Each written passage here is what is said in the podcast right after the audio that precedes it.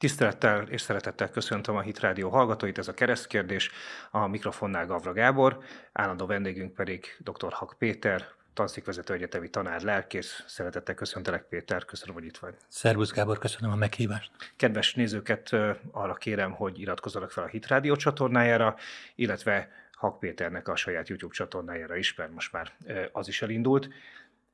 Azt beszéltük meg Péterrel, hogy egy, ez 2023-at értékelő adás lesz ez a mai, és én így közel 46 évem alatt ennyire békétlen vagy kiszámíthatatlan évre nem nagyon emlékszem, pedig azért volt pár fordulat így az elmúlt évtizedekben, mint 2023. Egy kicsit abban reménykedtem az év elején, hogy talán az orosz-ukrán háborúban eljön egy fegyverszünet, ehelyett lett egy másik, másik háborunk, másik háború Európa szomszédságában. Te, te számítottál erre, amikor ebbe az évbe belevágtunk, hogy, hogy nem hogy nem zárul le az orosz-ukrán háború, hanem, hanem az izraeli-palesztin konfliktus felforosodik? Hát azt gondolom, hogy lehetett számítani, tulajdonképpen hosszú évek óta lehet számítani arra, hogy az izraeli-palesztin konfliktus, e, illetőleg azt kell mondani, hogy Izrael és, az, és a radikális iszlám közötti konfliktus az, az bármelyik pillanatban e, e, eszkalálódásra vezethet, vagy bár, bármelyik pillanatban robbanás következhet ebbe be. Ugye a, a Irán és az Iránnal szövetséges terrorszervezetek, a Hezbollah és az iszlám eh, dzsihád szervezete a gázai területen, ugye hitvallásukká tették Izrael megsemmisítését, és ebből nehéz visszalépni. Tehát a kérdés nem az volt, hogy lesz-e ilyen konfliktus, hanem az, hogy mikor, és az az körülmény, hogy eléggé felgyorsult az a arab világgal történő megbékélési folyamat, amit még annak idején Trump elnöksége idején az Ábrahám eh, eh, egyezmények keretében indult el, és úgy nézett ki, hogy talán hetek vagy esetleg hónapok választanak el bennünket egy Szaudarábiai Izrael, Szaudarábia és Izrael közötti megbékéléstől. Ez egyértelmű volt, hogy ez azoknak, akik a háborúban érdekeltek, és Izrael megsemmisítésénél alább nem adják, tehát akiknek az egyetlen politikai céljuk, hogy ne létezzen zsidó állam azon a területen, a folyó és a tenger közötti területen, azok biztos, hogy hogy nagyon nem voltak érdekeltek a béke megtartásában. És az, hogy az Egyesült Államokat két további hadszintér lekötötte, ugye az egyik az már forró háború, ugye az általad is említett ukrán-orosz háború, a másik pedig egy forró, de még nem háborús konfliktus Ázsiában, ugye egyfelől alapvetően Tajvan és Kína konfliktusa, másrésztről ugye Észak-Koreának a folyamatos e, problémája és atomfegyverkezése. Hogyha ha már azt szóba hoztad, hogy az Egyesült Államok hol mindenhol van lekötve,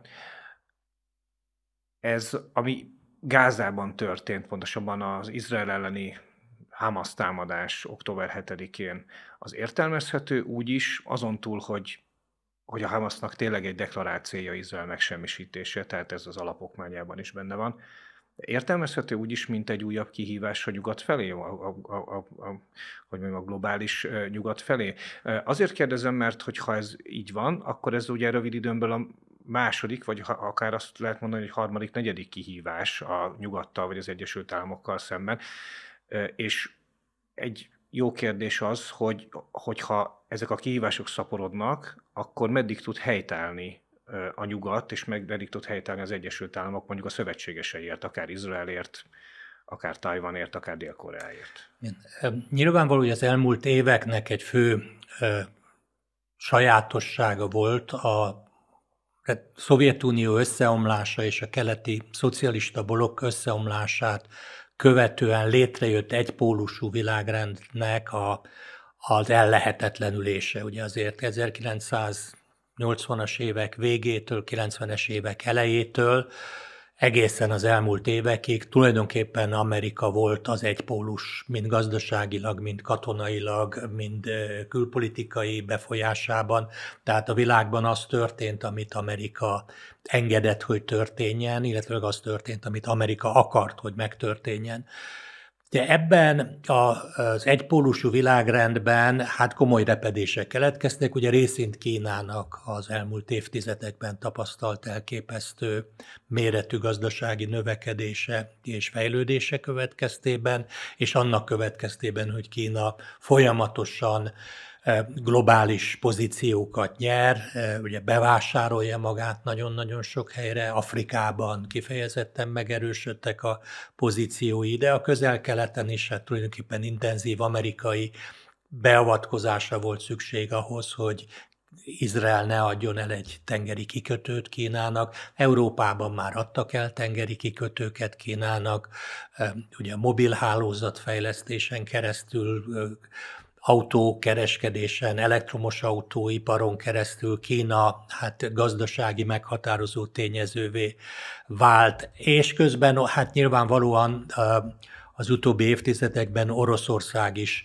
lényegesen megerősödött, ahhoz képest, ami a Jelcini időben, a 90-es években volt.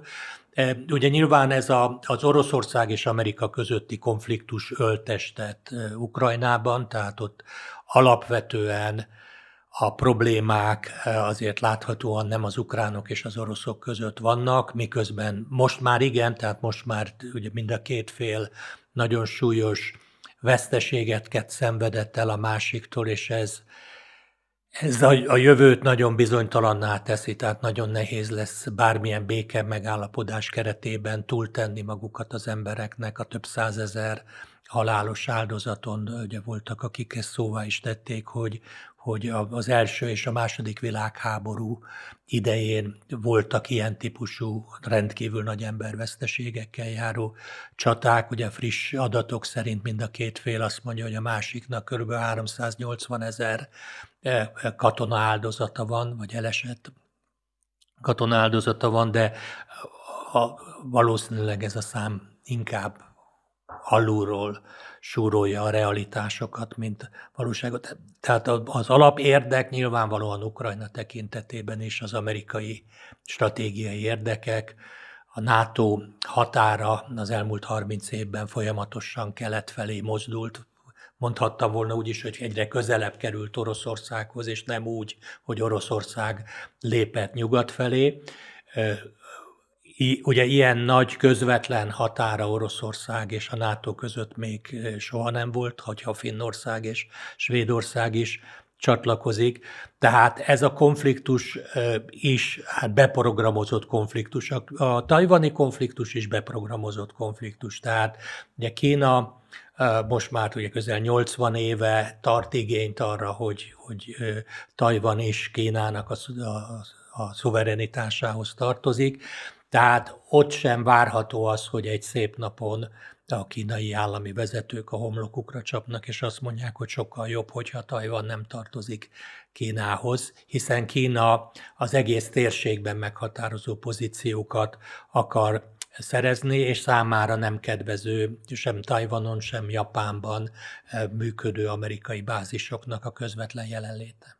Ugye, amit mondtál a közel-kelet és Kína kapcsolatáról, annak egy nagyon jó példája volt pont ebben az évben, hogy a hosszú-hosszú-hosszú idő után Szaudarábia és Irán pont Pekingben békült ki egymással, ami talán az október 7 előtt az egyik, hogy mondjam, legegyértelműbb jele volt annak, hogy itt azért nem biztos, hogy egy irányú utca a szaudi-izraeli kibékülés, simán lehet, hogy más erők is mozognak a, mozognak a háttérben. Nekem ami a két háborúban közösnek tűnik, aztán lehet, hogy nem értünk ebben egyet, az az, hogy nyugati oldalról, mintha sem Ukrajnában, sem az izraeli-gázai konfliktusban nem lenne terv a háború utára. Tehát nem, nem nagyon látszik az, hogy, hogy hogyan, sőt, Ukrajna esetében már a háborúra magára sem, hogy hogyan akarják elérni azt a deklarált háborús célt, hogy minden egyes négyzetcentimétert visszafoglalni Oroszországtól beleértve a krímet is. De Gázában sem nagyon látszik a megoldás arra, hogy nyilván katonailag Izrael el tudja intézni a Hamaszt, hiszen a világ egyik legerősebb hadseregéről van szó, csak mi lesz utána Gázával? Izraelhez fog tartozni, a palesztin autonómiához, amelyiknek ugye a kleptokráciáját a Hamas annak idején megdöntötte, valamely arab ország protektorátusa alá kerül. Tehát, hogy úgy tűnik, mintha ilyen nyílt sebek maradnának ezek után a háborúk után, ha egyszer majd véget érnek, és, és nem, nem nagyon látszik a, a megoldás sem a ebből fakadó migrációs kérdésre, amelyik szintén a nyugatra fog rászakadni, sem pedig az egyéb kérdésekre. De ezt hogy látod? Hát ha, ha 2023-as évekről azt mondtad, hogy, hogy ilyen nagyon nyugtalanító, vagy meg feszültséggel teli év volt, én azt mondom, hogy nagyon sok illúzióval kellett leszámolni, vagy kellett volna leszámolni a világnak.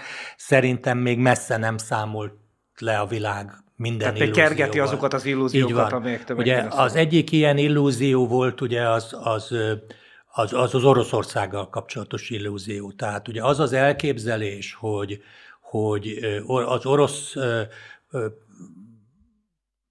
politikát Putyin személyisége határozza meg, és hogyha Putyint leváltják, akkor Oroszország egész más politikát fog folytatni. Ez abban a tekintetben persze helytálló, hogy láttuk, hogy amikor Jelcin típusú masszív alkoholista volt Oroszország elnöke és a központi hatalom meggyengült, az oligarchák felnövekedtek, Oroszország gyakorlatilag teljes káoszba süllyedt. Ugye ez a fajta Oroszország, ez az én véleményem szerint sokkal veszélyesebb, mint egy, mint egy autokratikus Oroszország. Tehát ugye az a helyzet, amikor, amikor ki tudja, kinek a kezében vannak az indító rakétáknak a gombjai, ki, ki tudja, hogy ki milyen fegyveres csoportokat gyűjt maga köré, ugye a Wagner az egyik, a csecsenek a másik, de hát még van egy sor tagköztársaság, amelyik, és, és van egy sor Élük potenciális... mindenféle gyanús egzisztenciával. Így egy, egy sor potenciális oligarha, vagy létező oligarha, akik pillanatok alatt ugye maguk köré tudják szervezni a társadalmat, ahogy ezt láttuk Ukrajnában. Az Ukrajnának a, az elmúlt 30 éve is azért alapvetően erről szólt, különböző oligarchák eh, versengtek egymással a hatalomért. Tehát ez az illúzió, hogy, hogy akár egy katonai vereséggel eh, Putyint eh, rendszerét fel lehet váltani, ugye, és, és létre lehet hozni egy olyan Oroszországot, amelyik, amelyik teljes mértékben idomul a nyugathoz, ez, ez teljes, ez, ez teljes szerintem alapvető tévedéseken és, és Oroszország és az egész birodalmi logika teljes félreértésén alapul. Ugye a másik illúzió az, hogy, hogy hogy ki lehet békülni a radikális iszlámmal, illetőleg az, hogy a, a radikális iszlamista bevándorlók azok majd, majd integrálódnak a nyugati vagy az amerikai társadalmakba. Nagyon jól láttuk október 7-e után, hogy szó sincs erről, sőt, éppen fordítva azt látjuk, hogy angol, német, amerikai középosztálybeli fiatalok veszik át a radikális iszlámnak az ideológiáját, és állnak ki melszélességgel olyan eszmék mellett, amelyek, amelyek minden tagadnak, amiben ők hittek eredetileg, vagy amiben a nyugati államok, a nyugati társadalmak hittek. Tehát ugye ez az illúzióvesztés, vagy ez az illúzió táplálása nyugaton, ugye vezetett oda is, hogy a, a, a, a krím problémáit meg tudják oldani katonai eszközökkel, ugye teljesen megfeledkezve azzal arról, hogy hát az alapvetően a Krím lakosságának a 90%-a orosz, és hogyha Ukrajna megszállná a Krím félszigetet, akkor egy százezres hadsereg lenne, lenne szükség, hogy ott a rendet fenntartsa. Ugye Ukrajna lakosságának a 17 százalék, vagy valamivel több mint 17 százaléka a konfliktus előtt orosz volt. Ugye ez a nemzeti probléma az amerikaiak és a nyugat-európai globalista elit számára egyszerűen nem létező probléma. Ugye ez ebben ebben a nyílt társadalom ideológiája, amely szerintem ugyanolyan ideológia, mint a marxizmus, de jó, és legalább annyira valóságellenes és emberellenes. Ugye ez az ideológia azt mondja, hogy minden bajnak a forrása a tradíció és a nemzetek egymás mellett élése, és hogyha erről nem veszünk tudomást, akkor minden rendben lesz. Ugye nem régiben születtek olyan törvények, E, Ukrajnába, amelyek az orosz kisebbséget minden joguktól megfosztják, és ennek ellenére 26 európai vezető azt mondja, hogy hát e, sokkal érettebb az unióra a Ukrajna, mint mondjuk Szerbia, vagy Bosznia, vagy Macedónia, vagy Albánia. Amely közül az utóbbi például NATO tag tizenéve. Így van, tehát... így van. Tehát ugye ezek, a, tehát ezek, ezek, ez az illúzió kergetés azt gondolom, hogy tovább tart, és ilyen szempontból nekem nincs különösebb illúzióm. Reménységem van 2024-jel kapcsolatban. Bocsánat. De, de illúzióim nincsenek, mert mert látszik, hogy a, hogy a, a, a nyugati globalista elit Ugye olyanok, mint a burbonok semmit sem tanulnak, semmit sem felejtenek a hibáikból.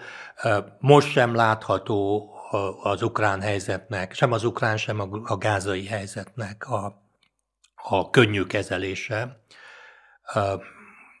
Keresztényként azt mondom, hogy majd a messiás ezeket a problémákat rendbe tudja hozni.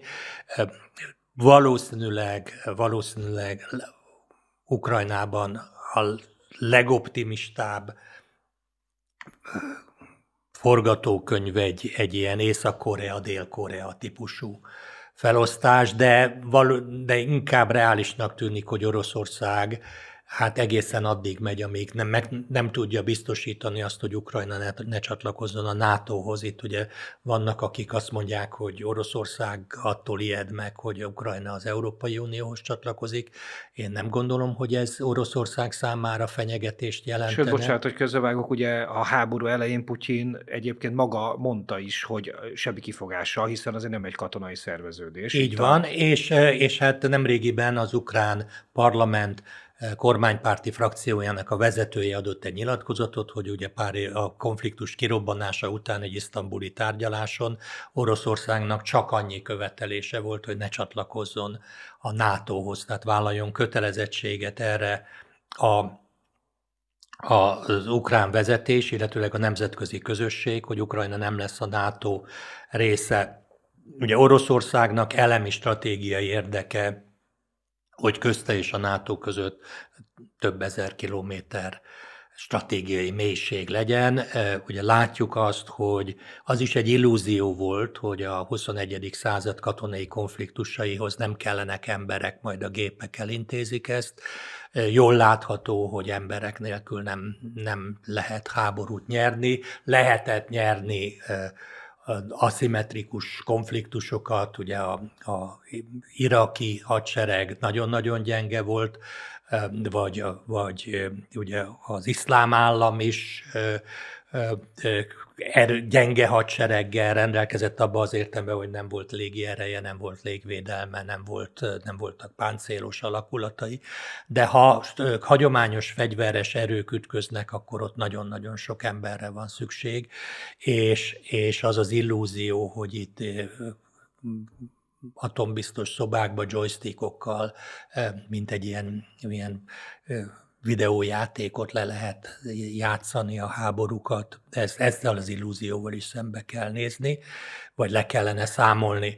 Tehát én azt látom, hogy a gázai konfliktus is hosszú távú konfliktus lesz, ugye az az ígéret, hogy majd például nemzetközi békefenntartó erők lesznek Gázába, hát ezt már egyszer eljátszotta a nemzetközi közösség Libanon vonatkozásában. Ugye Izrael kivonult Libanon, Dél-Libanonból azért az ígéretért cserébe, hogy létrejön egy, egy demilitarizált övezet Libanon déli részén, ahol, ahonnan Izrael kivonult, és ahonnan a Hezbollah is ki fog vonulni. Ehhez képest a Hezbollahnak jelenleg több tízezer rakétája van ezen a területen, és az évtizedek óta ott bóklászó nemzetközi békefenntartók, azokat gyakorlatilag semmit nem tudnak tenni.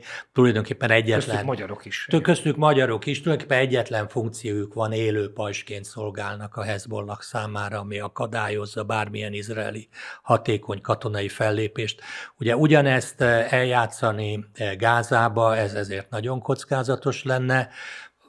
Izraelben most nem merült fel, de hát évtizedekkel ezelőtt felmerült, hogy az lenne Izraelnek jó, hogyha Egyiptomhoz tartozna Gáza, és Egyiptom venni át az igazgatást, Egyiptom minden erejével szabadul, úgy dobja el magától, mint a forró krumplit.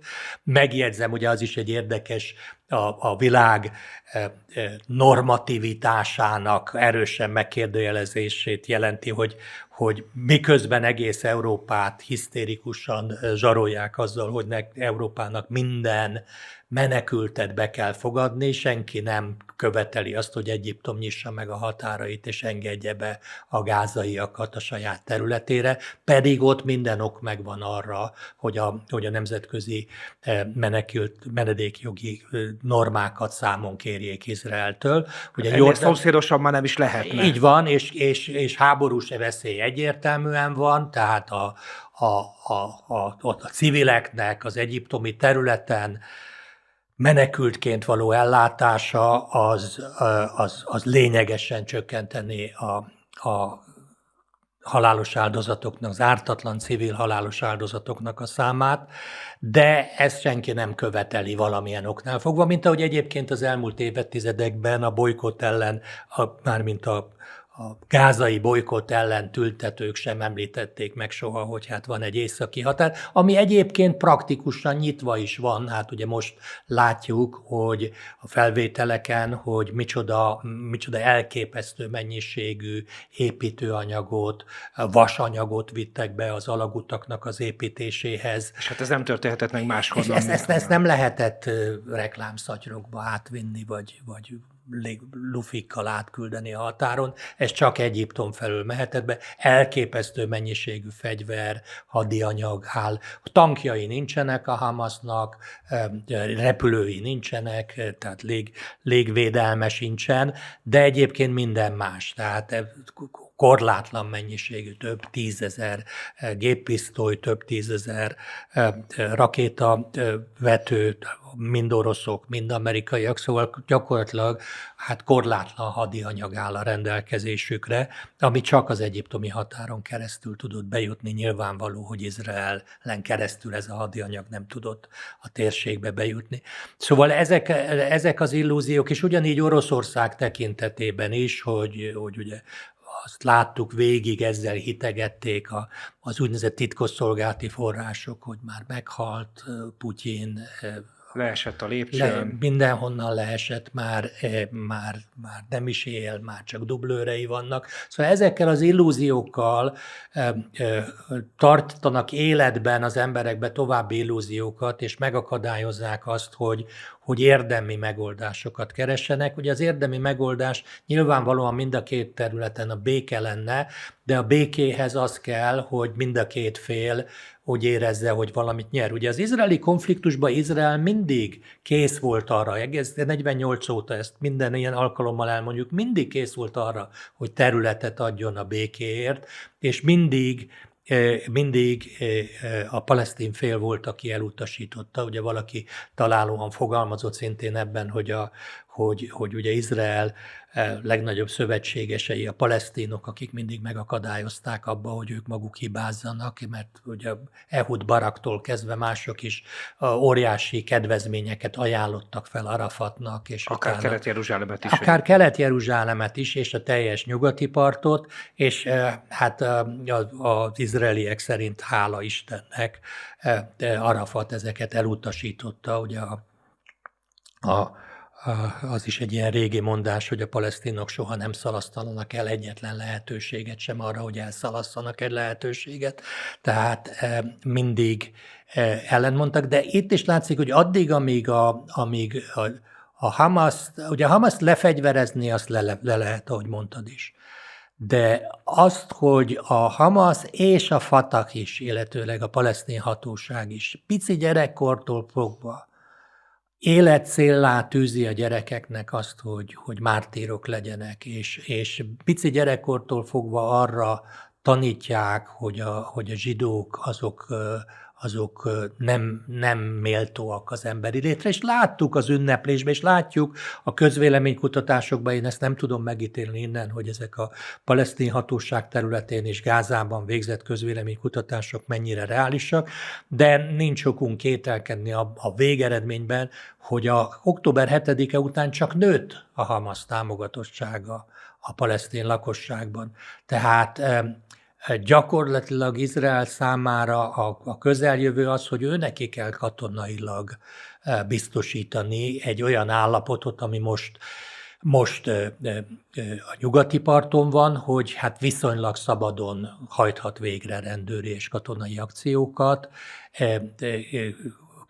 nagyon szisztematikus hírszerző hálózatot épít ki, és, és csírájában próbál elfolytani minden, minden katonai szerveződést, de a kulcskérdés az szerintem ott van, hogy mikor hagyják, mi hagyja abba a nyugat a, a, a szemhúnyást a fölött, hogy mire tanítják a palesztin gyerekeket, hogy a békéhez két fél kell.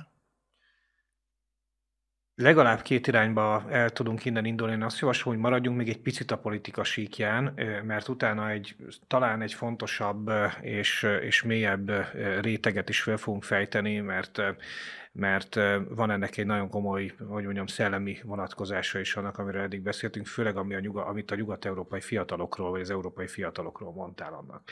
De politizáljunk még egy picit legalább két területen, hogyha most pedig arról beszéltünk, hogy, hogy mondjam, nyugat perifériáján milyen háborúk történtek, akkor most menjünk a centrum felé. Szóval mind az Európai Unióban, mind az Egyesült Államokban és akkor most mondjuk azt, hogy a nyugati demokráciák fellegváraiban eh, pont demokrácia szempontból, vagy a demokrácia szempontjából nagyon furcsa dolgok történtek.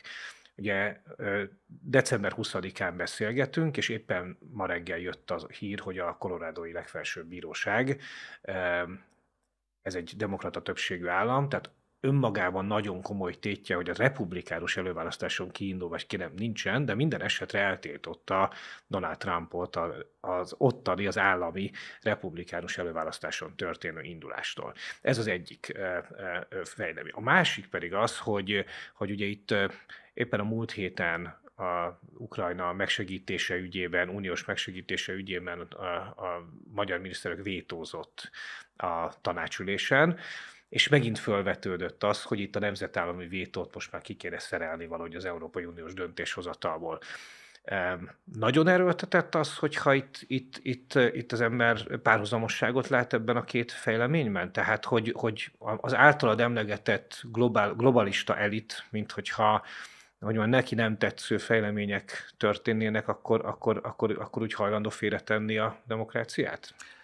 Szerintem igen, és tudom, hogy ha használjuk azt a kifejezést, hogy globalista elit, akkor ugye erről könnyen rányomják az emberre, hogy összeesküvés elméleteket gyárt. Én ugye ezt a kérdést is azért alapvetően bibliai szempontból közelítem meg, mint ahogy egyébként a béke kérdését is minden konfliktusnál ugye a Biblia azt mondja, hogy a, hogy a békességnek alapfeltétele az igazság. És ugye az a, mondjuk Izrael esetében az az állítás, hogy Izrael egy imperialista megszálló hatalom a saját földjén, e, ugye ez az állítás egy hazugság, és az, hogy a palesztinoknak vissza kellene adni az államát, ami soha a történelemben nem létezett, ez is egy hazugság, de látható, hogy hazugságokra épülve emberek ezreinek az életét kockáztatják, vagy oltják ki ezen háború miatt. Tehát a, a, szerintem itt egy irányban történnek mozgások, amik egyébként nem előzmény nélküliek. Én mindig szóvá teszem Európa belső romlottságának egyik jele az, amikor ugye annak idején az Európai Alkotmánytervezet, amelyik, amelyik hát egy erőteljes lépést akart tenni abba az irányba, hogy Európai Egyesült Államokként a, a nemzeti szuverenitást hát gyakorlatilag teljes mértékben felszámolva működjön egy egységes Európai Unió. Ugye ezek, ezek a, a célok a kezdetektől, vagy ezek az elképzelések kezdetektől jelen voltak az Unióban, de mindig kisebbségben maradtak. Ugye az alkotmánytervezet az egy nagy lépést tett volna előre, és akkor még volt az Európai Unió döntéshozóiban egy olyan hát hogy mondjam, demokratikus tisztesség, hogy megkérdezték az embereket, tehát azt mondták, hogy legyen népszavazás. Ugye két lényeges népszavazás, a francia és a holland népszavazás, két erőteljesen uniópárti ország népszavazása ugye elbuktatta az alkotmánytervezetet, ami aztán le is került a napirendről, de az európai elit nem azt a következtetést vonta ebből le, hogy, hogy át kell dolgoznunk az elképzeléseinket, vagy, vagy jobban meg kell magyarázni a népnek, hanem azt a következtetés vonta le, hogy nem szabad ezeket a bonyolult kérdéseket rábízni az emberekre. Ugye azóta a már, tömegekre. Így, azóta már nincs napi renden az, hogy bármilyen szerkezeti változás az Európai Unión belül az népszavazással legyen megerősítve.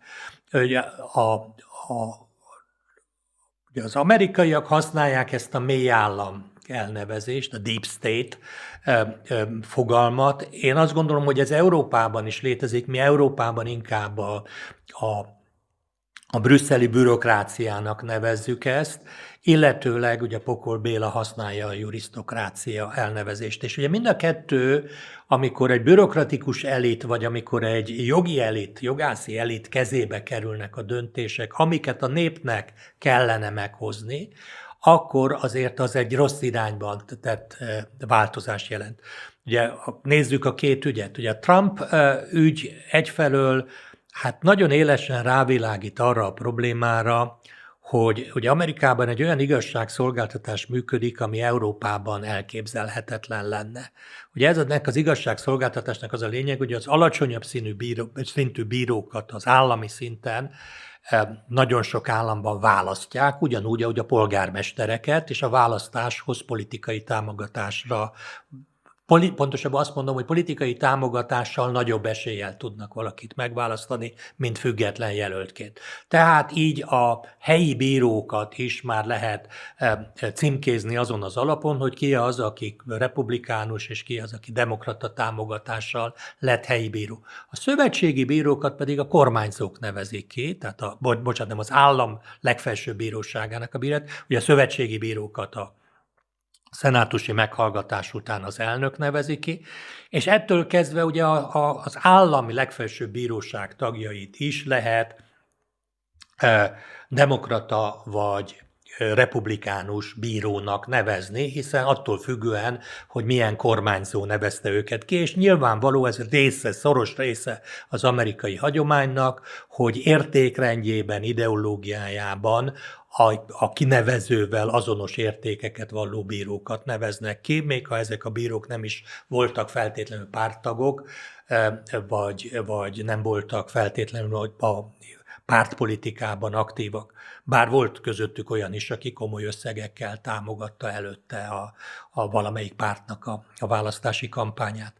Most ugye a, a Trump megjelenése az amerikai politikában ezt a mélyállami jurisztokráciás rendszert, eh, hát alapjaiban rázta meg. Eh, tulajdonképpen azért emlékezünk vissza, hogy a, a republikánus elit se akarta, hogy Trump legyen az elnök jelölt. Most is örülnének neki, hogyha ha nem ő lenne, de ugye éppen az imént néztem a műsor előtt a közvéleménykutatásokban, hát a, a republikánus párton belül 60% fölötti támogatottsága van Trumpnak, tehát ha ő jelöltként indul, akkor ő lesz a republikánus jelölt, és a mostani a legfrissebb statisztika, országos statisztikák szerint eh, eh, is simán megveri 3-4 százalékkal előzi meg Biden-t, hogyha ővel szembe indult. Zárójelbe biden egyébként DeSantis is és, és Nikki Haley is megverné, leginkább Nikki Haley ő, őt több mint 5%-kal verné meg Biden-t, de ő neki a párton belüli támogatottsága alig haladja meg a 10%-ot.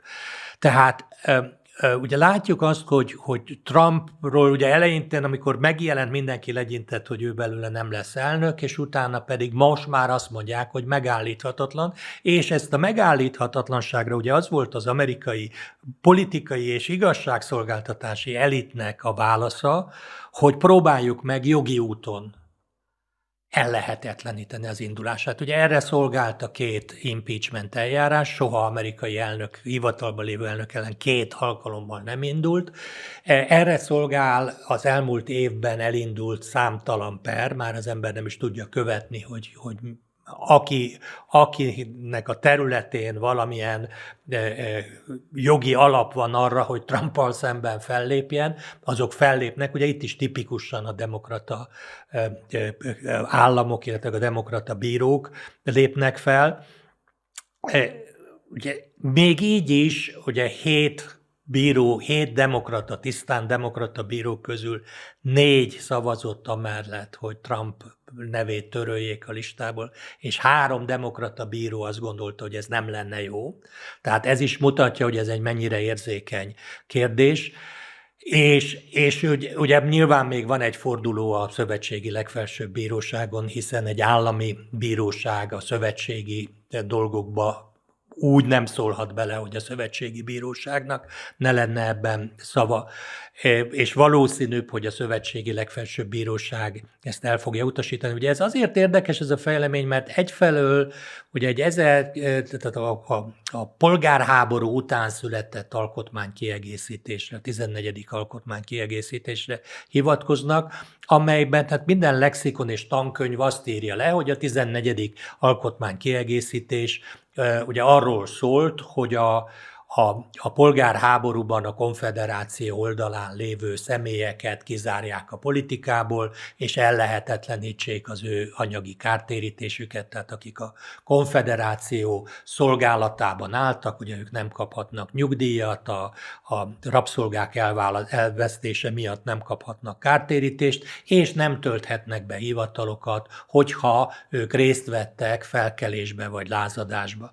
Na most ugye ezt eh, valamelyik, valaki egy jogász megtalálta, hogy van egy ilyen kiegészítés, és akkor fogjuk rá Trumpra, hogy, hogy eh, ugye 2021. január 6-án ő szervezte a kongresszus eh, épülete elleni tüntetést. Ugye megjegyzem, azóta is volt, hogy a kongresszus épületébe bementek tüntetők, és, és mégsem... Például palesztin barát tüntetők. Például palesztin barát tüntetők, vagy palesztin barát zsidó tüntetők, Igen. Hogy, hogy, hogy még cifrább legyen a kép, és senki nem lép fel ellenük ugyanolyan erővel.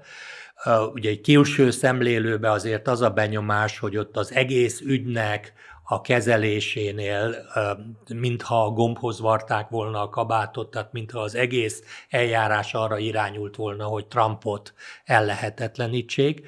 De ugye az az érdekes, hogy egyetlen bíróság sem állapította meg a, a, a lázadást, mint bűncselekményt. Trump oldalán. És ugye Trump ügyvédei, és ő maga is, hát bejátsza, és a közösségi médiában látható, hogy ő azon az ominózus napon a, a Mollon elmondott beszédébe azt mondta, hogy békésen tüntessenek és fejezzék ki a nem tetszésüket, tehát ő kifejezetten békés tüntetésre hívta fel az embereket, most és nem menjünk bele abba, hogy, hogy ők most mennyire, mennyire jogos volt, vagy mennyire helyes volt, amit ő akkor képviselt, de minden esetre hát már sok más tüntetés is volt, sokkal nagyobb károkat okozó is, de mégis ugye itt arról szól valahogy, hogy, hogy valahogy akadályozzák meg Trump indulását. Ha ezt sikerül megtenni, az szerintem a, a demokrácia végét jelenti, és gyakorlatilag hogy a Trump mögött álló óriási tömegeket fordítják szembe az amerikai igazságszolgáltatás és az állammal, ami elképesztően nagy kockázatot hordoz. Ezzel együtt én azt gondolom, hogy Amerika ezt túl tudja élni, de az az Amerika, ami ezután a válság után lesz, az nem ugyanaz az Amerika lesz. Már a mostani sem az, amit, amit mi a 90-es években ismertünk, vagy a 80-as években álmodoztunk róla, hogy egyszer mi is el tudunk oda utazni, és látjuk, hogy mi ez. Szóval ezek a változások, és ugye ezzel szorosan összefügg az, ami az Unióban történik, ugye az Uniónak alapja volt az, hogy ahhoz, hogy ezt, eh, hogy ne az következzen be, hogy amit Németország a második világháborúban nem tudott elérni, azt az unióval lét, létrehozza, ahhoz az kell, hogy a legkisebb államoknak is az egyetértése szüks, legyen szükséges. Ugye szeretném hangsúlyozni, hogy, hogy tulajdonképpen vétójog nincsen, csak egyetértési jog van, tehát az, ez egy pozitív jog, az egyetértés, és ugye arra szolgál, hogy az unió minden egyes tagjának egyet kell érteni, mert ha nem lenne ez, akkor az történne, hogy a a nagy lakosságszámú, sok, a parlamentben, az Európai Parlamentben sok mandátummal rendelkező országok egy csomó olyan döntést tudnának hozni, amit a kis országoknak csak le kellene nyelni. Tehát minden további nélkül lehetséges lenne az, hogyha ez meg, megszűnne, a mostani egyetértési jog, hogy a negatív hatással járó döntéseket, amik bizonyos országokra negatív hatással járnak, azokat egyszerűen az Unió központilag meghozza. Ugye ebben az évben volt egy ilyen kísérlet, a magyar, a lengyel és a, és a szlovák illetve a magyar, lengyel és a bolgár mezőgazdaság számára óriási csapást jelentő ukrán gabonaimportnak a, a, hát, szlovák, jól, jól mondtad. És a szlovák is, igen, igen, igen, szlovákok is benne volt. Szóval hogy ezek katasztrofális következménnyel járnának a magyar mezőgazdaság. Születhet olyan döntés, hogy a veszélyes hulladékokat ne a centrumba, hanem a periférián tárgyák. Tehát én őszintén szólva ö, ö, egyszerűen nem tudom megérteni, hogy egy nemzeti politikus miért gondolja azt, hogy jobb, hogyha az országot érintő döntést a, Magyarországot érintő döntést a németek meg a franciák Brüsszelben hozzák, meg a hollandok segítségével, mint az, hogyha itt Magyarországon dőlnek el a dolgok. Na most, ha, ha megszűnt, ugye az nyilván az egyik lehetőség az, hogy Magyarországot ugye a hetes cikkei alapján megfosztják a szavazati jogtól, Ugye a másik lehetőség az, hogy, hogy eltörlik az egyetértési jogot az unión belül, de az nem Magyarországot sújta, az minden egyes kis országot fog sújtani, ugye Németországot, Franciaországot nem, de, de már Szlovákiát, Csehországot, Szlovéniát, Máltát, Görögországot, gyak lehetne sorolni, ezeket a kisebb országokat nagyon súlyosan érinteni, mert, mert gyakorlatilag ők bármikor leszavazhatók lennének, és, és ez, hát ez mondjuk, ez, ez lenne a birodalom, tehát, hogy a birodalom centrumában van a prosperitás, a periféria az meg hát termeli a, a, a, a munkaerőt, ugye az egész Európai Uniós bővítésnek az egyik fő motorja az volt, hogy Kelet-Európából munkaerő nyerjen a nyugati ipar, illetőleg, hogy Kelet-Európában olcsó munkaerővel tudjon dolgoztatni. De ugye ennek, a, amikor ez kimerült, akkor jön a következő ötlet, hogy ezt a bevándorlókkal biztosítsák, csak ugye ezek a modellek nem működnek, mert az Európai Uniónak a, a legerősebb egybekötő eleme az azért alapvetően mai napig is a zsidó-keresztény kulturális örökség. Most, ha ezt felszámolják, és a helyébe másokat tesznek, akkor annak beláthatatlan következményei lesznek, és azt, ha csak a sportot nézzük, ugye nézzük, elkihető valamikor, el tud bármelyikünk képzelni egy olyan sportrendezvényt, ahol az Európai Unió válogatottja játszik az Amerikai Egyesült Államok válogatottjával, és a, az egyik, a tribün egyik része a USA skandálás, a másik meg EU skandálásba tör ki. Ugye azt látjuk, hogy amióta az Unió egyesül, azóta erősödnek meg a nemzeti klubok és a nemzeti válogatottak, nemzeti sport mögötti eh, eh, fellépések. Ugye az embereknek már vallásává vált a nemzeti együttes melletti kiállás, ez nem magyar probléma, a britek már régen, itt van a franciák. A, a németeknél érdekes, nem ugyan németeknél, most nemrég volt egy, ugye, egy barátságos mérkőzés, amikor, amiről ugye azt írták, hogy a török válogatott Berlinben, hazai pályán játszott a német Én csodálkoztam, hogy biztos a hangulat van a stadionban, aztán kiderült, hogy nem egészen azért, amire elsőre lehetett volna gondolni. Igen. A, ha már a zsidó-keresztény gyökereket, illetve az Európai Uniónak ezt a hát lehetséges összetartó erejét említetted, szerintem térjünk rá arra a témára, ami, ami talán a legfontosabb fejleménye volt 2023-nak. Ugye szóba hoztad a, azokat a, most nevezzük így, hogy palesztin párti, de nyilván ennek sokkal mélyebb gyökere van tüntetéseket, amelyek végig söpörtek Európa nagyvárosain az elmúlt hónapokban, október 7-e óta. Aminek, volt egy nagyon érdekes jelenség, hogy ez még messze nem csupán bevándorló hátterű tüntetők vettek rajta részt, hanem, hogy mondtad is, kifejezetten brit, német, francia, középosztálybeli, amerikai, nem, amerikai elit, elit így, közép, középosztálybeli vagy a felső tízezerhez tartozó ö, ö, fiatalok és, és idősebbek vettek részt. Azért ez egy annál sokkal mélyebb társadalmi válságot jelez, mint hogy el lehessen intézni azzal, ami önmagában is nagy probléma lenne, hogy, hogy, hogy hát egy integrációs kudarca a migráns vagy bevándorló hátterű népességnek. Van-e bármilyen alternatív ajánlata vagy mondása Európának, illetve az Egyesült Államoknak a saját fiataljai számára, mert hogy a zsidó-keresztény kultúrát minthogyha száműzték volna a nyilvánosságból, az iskolákból, a közterekről, Viszont, viszont nagyon is kapnak ezek a fiatal emberek, akár az egyetemeken, akár az utcán, egy másik ajánlatot, adott esetben bevándorló hátterű csoportoktól, vagy akár az egyetemi oktatóiktól. Szóval van erre válasz? Hát elvileg lenne az evangélium. Tulajdonképpen az lenne az erős válasz, tehát a Bibliá, a, a kulturális gyökerekhez való visszatérés.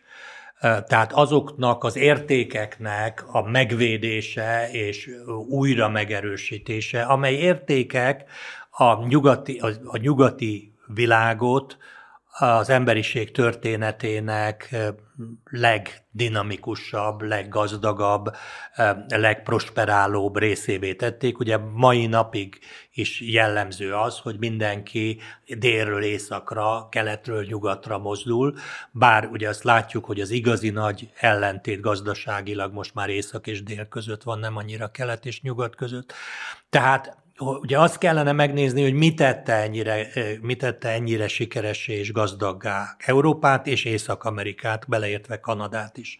Mit tette ennyire sikeres? És azt kell mondanunk, hogy tulajdonképpen nem találunk más, mint a zsidó-keresztény kultúrát, amihez még jött nyilván a, a, a, a görög-római filozófia, a görög filozófia, a római jog.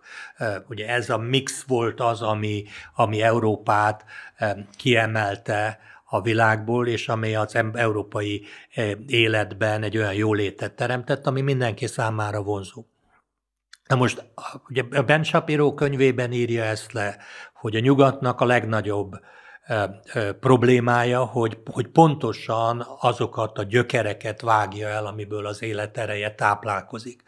És ugye azt is látjuk az elmúlt hetek fejleményeiben, vagy hónapok fejleményeiben, hogy hogy ugye vannak alapvetően ember párti ideológiák, a zsidó kereszt ideológiák, a zsidó keresztény értékrend az alapvetően emberpárti, életpárti, családpárti, ugye ez, ez volt a gyökere, mind a, mind a judaizmusnak, mind a, a bibliai kereszténységnek. Ezzel szemben vannak emberellenes ideológiák. Ilyennek tartom a, a marxizmust, az abból kinövő vók ideológiát, ilyennek tartom a radikális iszlámot, és ilyennek tartom a, a szélső jobboldalt is, az antiszemita szélső jobboldalt is. Ez nagyon jól látjuk, hogy ezek nagyszerűen egymásra találtak, és valóban ugye megint egy illúzió, ugye az az illúzió, hogyha az emberek műveltebbek, tájékozottabbak, akkor, akkor nem lesznek antiszemiták, nem lesznek gyűlölködők. Hát annál műveltebbek, mint a Harvard hallgatói, annál kik, kik, a, kik náluk műveltebbek, vagy az MIT, vagy a sorolhatnánk azokat az egyetemeteket, ahol amennyire én látom a hírekben, alapvetően a társadalomtudományi hallgatók, tehát nem, a, nem, nem feltétlen a műszaki, vagy, vagy vegyész, vagy orvoshallgatók, bár a Kolumbián éppen az orvoshallgatókkal is vannak ilyen szempontból problémák, vagy tehát ott is megnyilván, megjelentek ilyen antiszemita törekvések. Tehát én azt látom, a 2003-as év az miközben egyfelől nagyon zűrzavaros volt, tulajdonképpen egy nagyon világos tisztázódási folyamat is elindult, tehát nagyon egyre világosabbá válnak a határok, és egyre nehezebb azt mondani, hogy én jó indulatúan támogatok valamit. Szerintem nem lehet, nem, nem mondhatja valaki, hogy én jó indulatúan támogatom a, a, a civilek meggyilkolását, csecsemők, babák, kisgyerekek túlszulejtését, a megégetését, a, a, új, vagy a, a magzatnak az anya hasából való kivágását, nők megerőszakolását, és a teljes izraeli zsidóság kiírtásának a tervét, ezt nem lehet jó hiszeműen támogatni. Ezt, ehhez, ehhez elementáris gonoszság kell, és tulajdonképpen az, az a változás, ami már az iszlám államnál megjelenik, hogy a, a, a gonoszsághoz nem kapcsolódik a szégyen. A németek még szégyelték, amit csináltak a holokausztot. Az oroszok szégyelte, az a kommunista oroszok, a Szovjetunió szégyelte a gulágot, meg a, a, a politikai leszámolásokat, tehát nem, nem rakta ki a reklám. De megszűnt a gonoszsághoz kapcsolódó szégyen. E, a, ugye egyetemek, a világ legtekintélyesebb egyetemeinek rektorai ülnek a kongresszus termében, és azt mondják, hogy a zsidó kiirtására irányuló felszólítás az a kontextustól függően minősül normas értének. Ugye itt még senki nem azt mondta, hogy ez bűncselekményé kellene nyilvánítani, hanem azt mondják, hogy az etikai normák szerint bármely embercsoport kiírtására történő felszólítás, az szerintem egy intézmény normáiba kellene, hogy ütközön. Ugye én, ha nem ütközik, akkor rosszak a normák. Akkor, akkor rosszak a normák, akkor alapvető bajok vannak ezekkel a normákkal, de ugye láthatóan egybehangolták a beszéd válaszaikat. E, én tisztelem a, a szólásszabadságot, de a, de a szólásszabadságnak vannak korlátai, és mégpedig azért vannak korlátai a szólásszabadságnak, mert gyakorlatilag, ugye a szólásszabadság hívei azt állítják, hogyha szabad ezt a két eszközt e, igénybe venni, hogy a, a gyűlöletbeszéd, legyen az a fekete bögre, a gyűlöletbeszéd és a, a gonosz cselekedet között, vagy legyen mindegy, van egy, egy határvonal, tehát van olyan, amikor valaki csak gyűlöletbeszédet e, képvisel, de ez nem cselekedet. Ugye, de, de ez is egy, szerintem egy, egy mitosz. Ugyanis a történelem azt bizonyítja, hogy nem lehet meghúzni azt a pontot sem a második világháborúban, sem a jugoszláv polgárháborúban, sem a ruandai mészárlásnál. Nem tudjuk megmondani, hogy melyik az az idősáv, amikor még csak beszéd volt és már cselekedett. Ugye Ruandánál látszott, hogy egyik, egyik estéről másnap reggelre ugye az emberek, akik odáig csak beszéltek, egyik pillanatról a másikra beszélnek. Most én azt gondolom, hogy a, egyik pillanatról a másikra elkezdték mészárolni, hogy a másik törzsnek a tagjai. A szomszédaikat. A szomszédaikat, így van, munkatársaikat, és így tovább.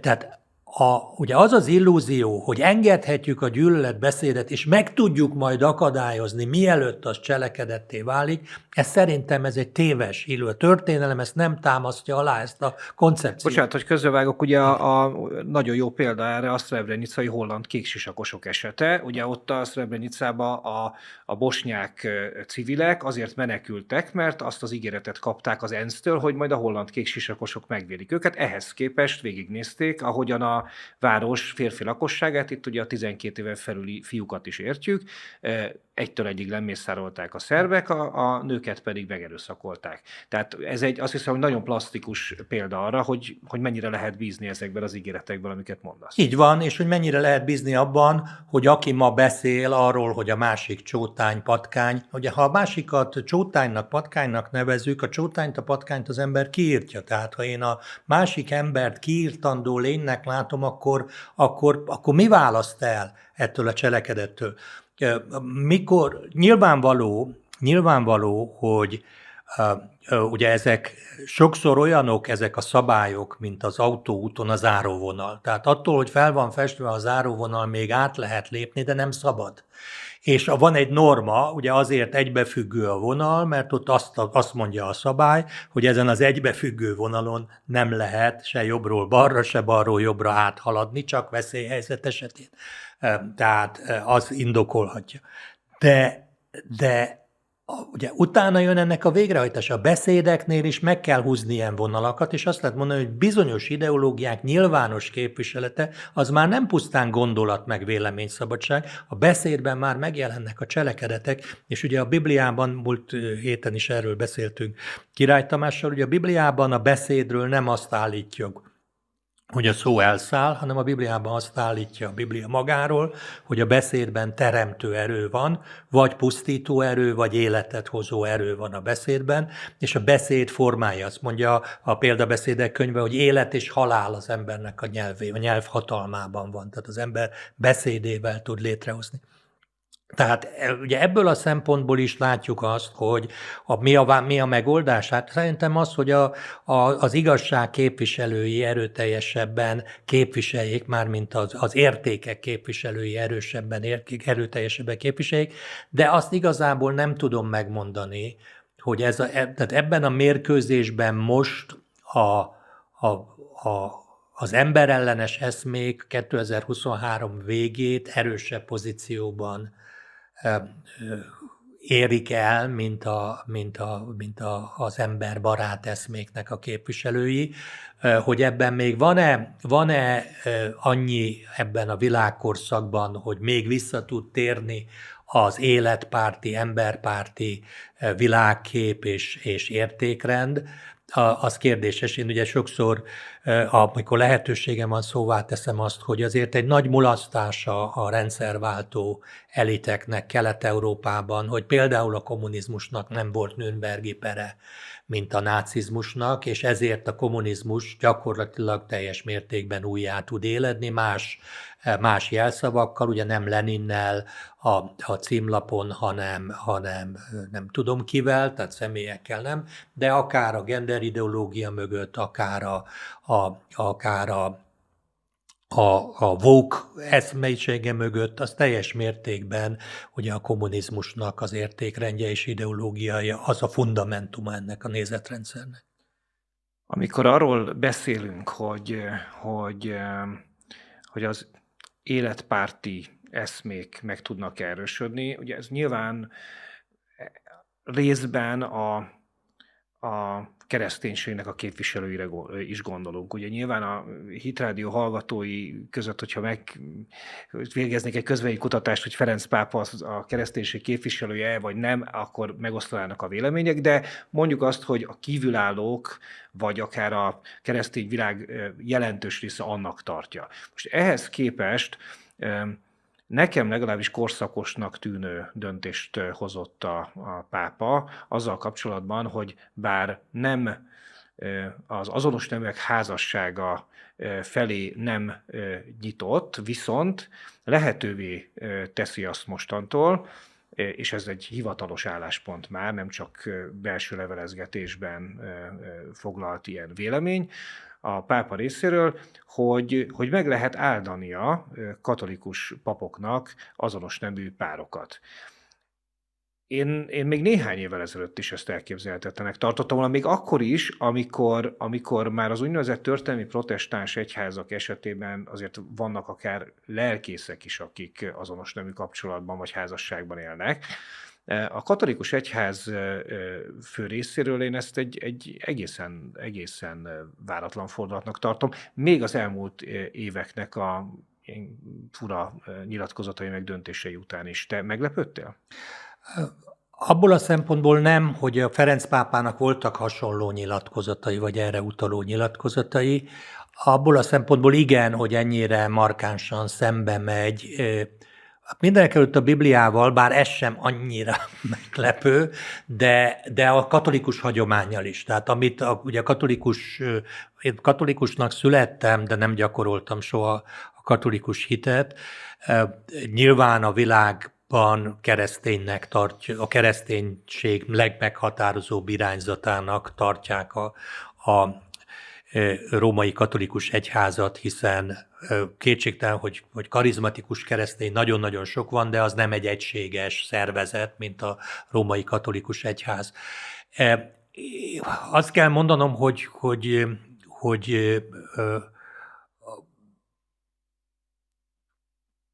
így nyilván nem, a pápa nem azt mondta, hogy, hogy a katolikus tanítás szerint azonos nemű párok házasságban élhetnek, ahogy egyébként a, a, a melegpárti katolikusok üdvözlik ezt a megszólalást, csak azt mondta, hogy, hogy meg lehet áldani meleg embereket is, akiket párként is, de ez biztos, hogy ez egy nagyon-nagyon lényeges elmozdulás a korábbi katolikus állásponthoz.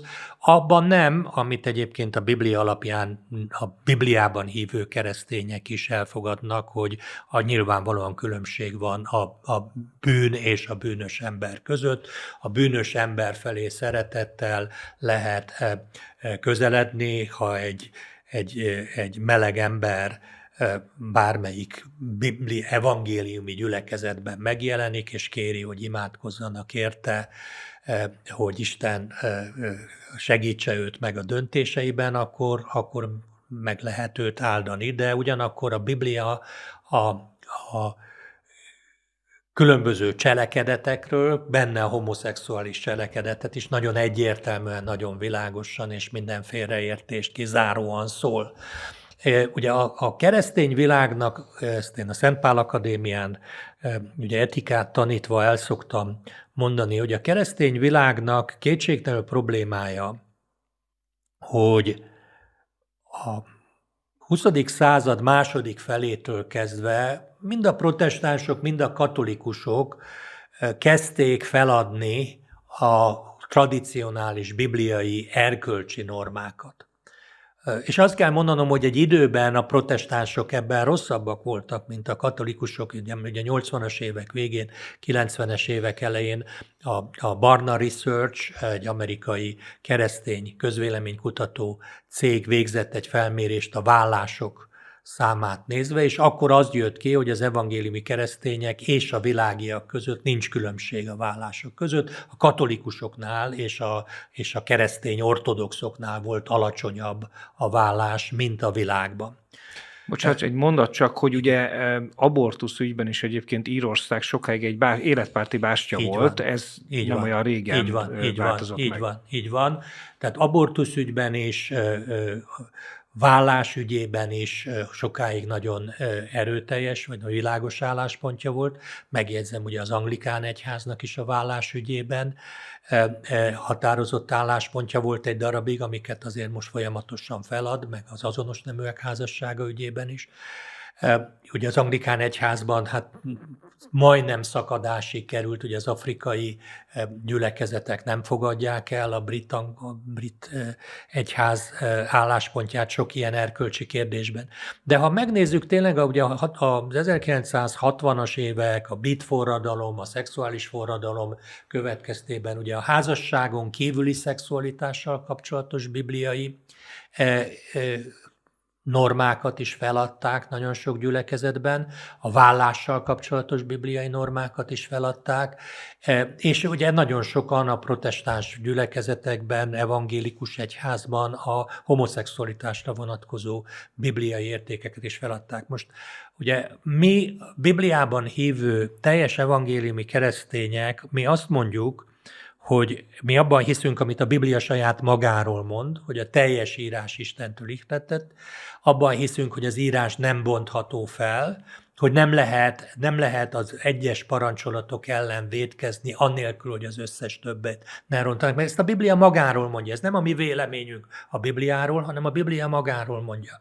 És azt gondolom, hogy a keresztények előtt a 21. században is ez a választás, hogy a Bibliában hiszünk, a, a magunk értékrendjéhez akarjuk-e igazítani a Bibliát, vagy magunkat akarjuk a Bibliához igazítani. Én azt gondolom, hogy például az előző kérdés kapcsán a világ megújulásának, a békének, a prosperitásnak egy feltétele az, hogy a bibliai erkölcsi normák érvényesüljenek. Ugye egyszerűen látható az, hogy az erkölcsi normáknak a feladása az milyen pusztító erőket szabadított fel. Ugye nem Bibliába hívő kriminológusok kimutatják, hogy a, a, a az egyszülős családokba felnövő gyerekek körében a kriminalitás mennyivel magasabb, az alkohol probléma mennyivel magasabb, a drog probléma mennyivel súlyosabb. Tehát, hogy a, a család, a házasság, mint intézménynek a, az értékvesztése a nyugati világ szemében, az milyen módon szabadít rá óriási probléma halmazt a világban, mind a bűnözés, mind a drog, mind az alkohol problémán. Gyakorlatilag, hogyha ha a drog és az alkohol problémák nem lennének, az egészségügyök a világban tudnának boldogulni azokkal a betegségekkel, amik nem szenvedélyekhez kötődnének, csak elképesztő erőforrásokat vesznek el e, ezek a, a, a szenvedélyek, szenvedélybetegségek, és amik alapvetően erkölcsi döntésekhez kapcsolódnak. Tehát ugye az, hogy a, a katolikus egyházra nagyon nagy külső nyomás nehezedik, abból a szempontból, hogy változtassa meg a tanításait. Legyen a, korszerű. Igen. A, mondjuk ugye Luther óta egy, mi protestánsok azt mondjuk, hogy lenne még min változtatni a tanítások közül, de amikor ezek a változtatási igények azt, azt igénylik, hogy a Bibliából vegyük ki azokat a passzusokat, amik a házasságon kívüli szexualitásra vonatkoznak, amik a, a házassági elválásra vonatkoznak, amik az, az, az azonos neműek közötti e, szexualitásra, házasságtörésre, vagy bármi másra vonatkoznak. Ugye, ha ezeket kivesszük, akkor, akkor miért ne vetjük ki a lopást is, miért ne vegyük ki az emberölést is, és ki sokan ki is akarják venni?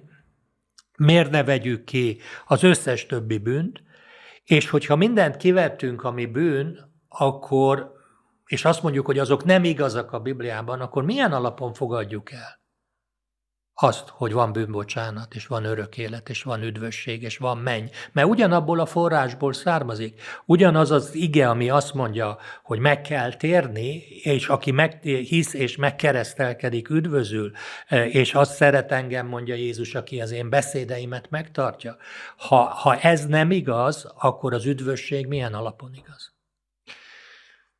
De én hiszem, hogy az üdvösség igaz, tehát ne legyen kérdés, majd a teljes írás igaz, és, és azt gondolom, hogy az emberiség számára a, a, a teremtőhöz való visszatérés jelenti igazán az erőt és a megújulást, és azt gondolom egyébként, hogy ma is a, az egyre jobban széteső világban a stabilitást, a kősziklát az Jézus Krisztus személye jelenti, aki, aki ünneplünk most karácsonykor is, nem úgy, mint, a, mint, a, mint pusztán egy kisdedet, hanem mint egy feltámadott királyt és urat, aki tud uralkodni a nemzetek fölött, és tud uralkodni azok fölött is, akik, akik ő hozzá tartoznak, és azt szeretnék, hogy minél többen fogadják el az ő uralmát, és én ezt kívánom minden hallgatónak.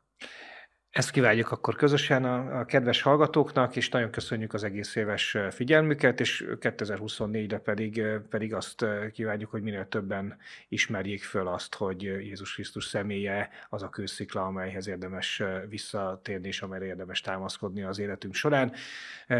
Professzor Hak Péternek köszönöm szépen, hogy itt volt velünk, köszönöm a Hitrádió kedves hallgatóinak, nézőinek a figyelmet, továbbra is azt kérem, hogy mind a Hitrádiónak, mind pedig Hak Péternek a YouTube csatornájára iratkozzanak fel. Gavra Gábort hallották és látták, köszönöm a figyelmüket, viszont hallásra, viszont látásra.